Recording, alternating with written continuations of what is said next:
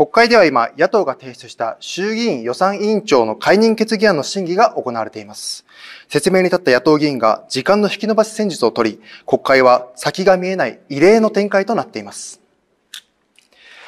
国会では衆議院本会議が午後1時過ぎから開かれ、立憲民主党の山野井議員が衆議院予算委員会の小野寺委員長の解任決議案の趣旨説明を行っています。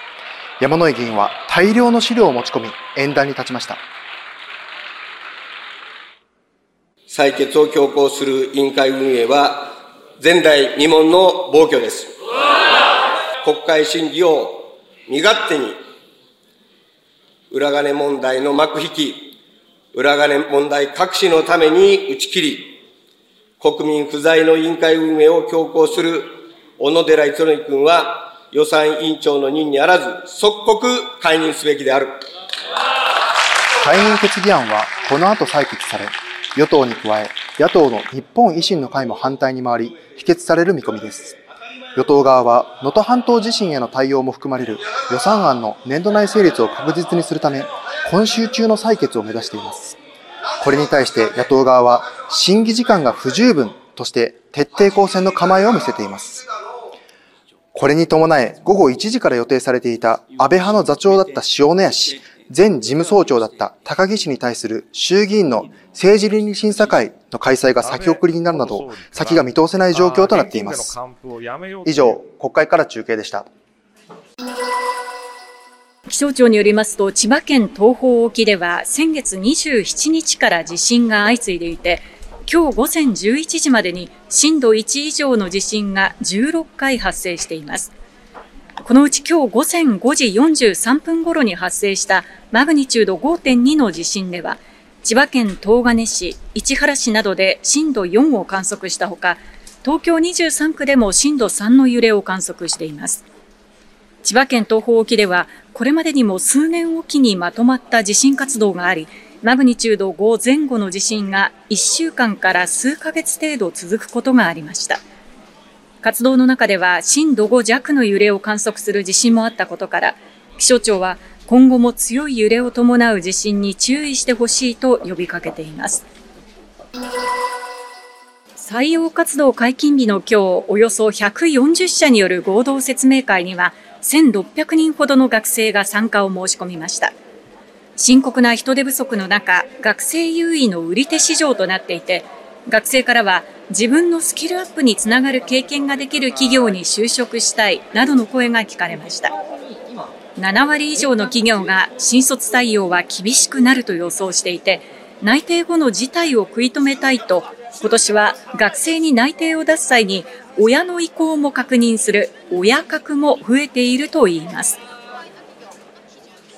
学生の方にあの親御さんの反応みたいなものは随時あの確認するようには結構やってますね。調査によるとすでに4人に1人が内内定を得ていて、企業側は学生確保のため自社や仕事内容について発信を丁寧にする取り組みを強化しています。警察などによりますと、今日午前8時半ごろ、長野県小諸市の上信越自動車道上り線、佐久インターチェンジと小諸インターチェンジの間の少なくとも9カ所で事故が相次ぎました。車やトラックなど20代から30代が絡んでいて、1人が死亡、10人以上が怪我をしているということです。事故処理に当たっていた警察官も怪我をしたということです。この事故や霧の影響で、上信越道の佐久インターと東武湯の丸インターの間の上下線と、中部横断道の佐久北インターと佐久小諸ジャンクションの上り線で通行止めが続いています。行方がわからなくなっていた横浜町漁協所属のホタテ養殖漁船は、今朝、横浜町沖1.5キロの陸奥湾の水深25メートルの場所で沈んだ状態で見つかりました。漁船は沖合のホタテ養殖施設の近く、今船が捜索しているあたりの下に沈んでいるということです。この事故は昨日、船長の菊池隆弘さんたち3人が海上で見つかり死亡が確認され、乗組員の太田博樹さんが行方不明になっているものです。4人はいずれも漁船から海に転落したとみられています。天気はまあ、多少波があったけど、の作業には支障がないということで、まあ、どうして事故になったか、まあ、わからないということで。昨日夜の現場周辺は風速5メートル、波は0.5メートル、視界は良好でした。現場では太田さんの捜索が続いています。警視庁によりますと、足立区に住む私立高校2年の男子高校生2人は、去年11月、東京足立区で自転車に乗った70代の男性に、2人乗りの原付自転車で近づくと、前かごから現金1200円などが入ったカバンをひったくった疑いが持たれています。調べに対し容疑を認めているということです。事件当日周辺では他にも2件同様の手口のひったくりが発生していたほか、去年末にも埼玉県で2件の被害があり、警視庁は2人の関与を調べています。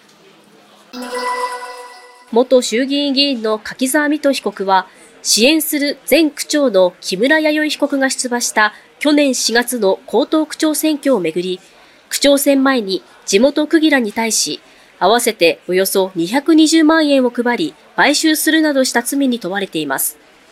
今日の裁判で検察側は、金の力に物を言わせることにより、自らの権力、利益を追求するもので、自己中心的かつ身勝手な動機、まさに柿沢プロデュースの選挙で主導的に関与したなどと指摘し、柿沢被告に懲役2年を求刑しました。一方、弁護側は、柿沢被告が議員辞職し、反省の態度を示しているなどとし、執行猶予付きの判決を求めました。柿沢被告は最後に、期待を大きく裏切ることになり、有権者の皆様に大変申し訳なく、万死に値するなどと述べました。判決は今月14日に言い渡されます。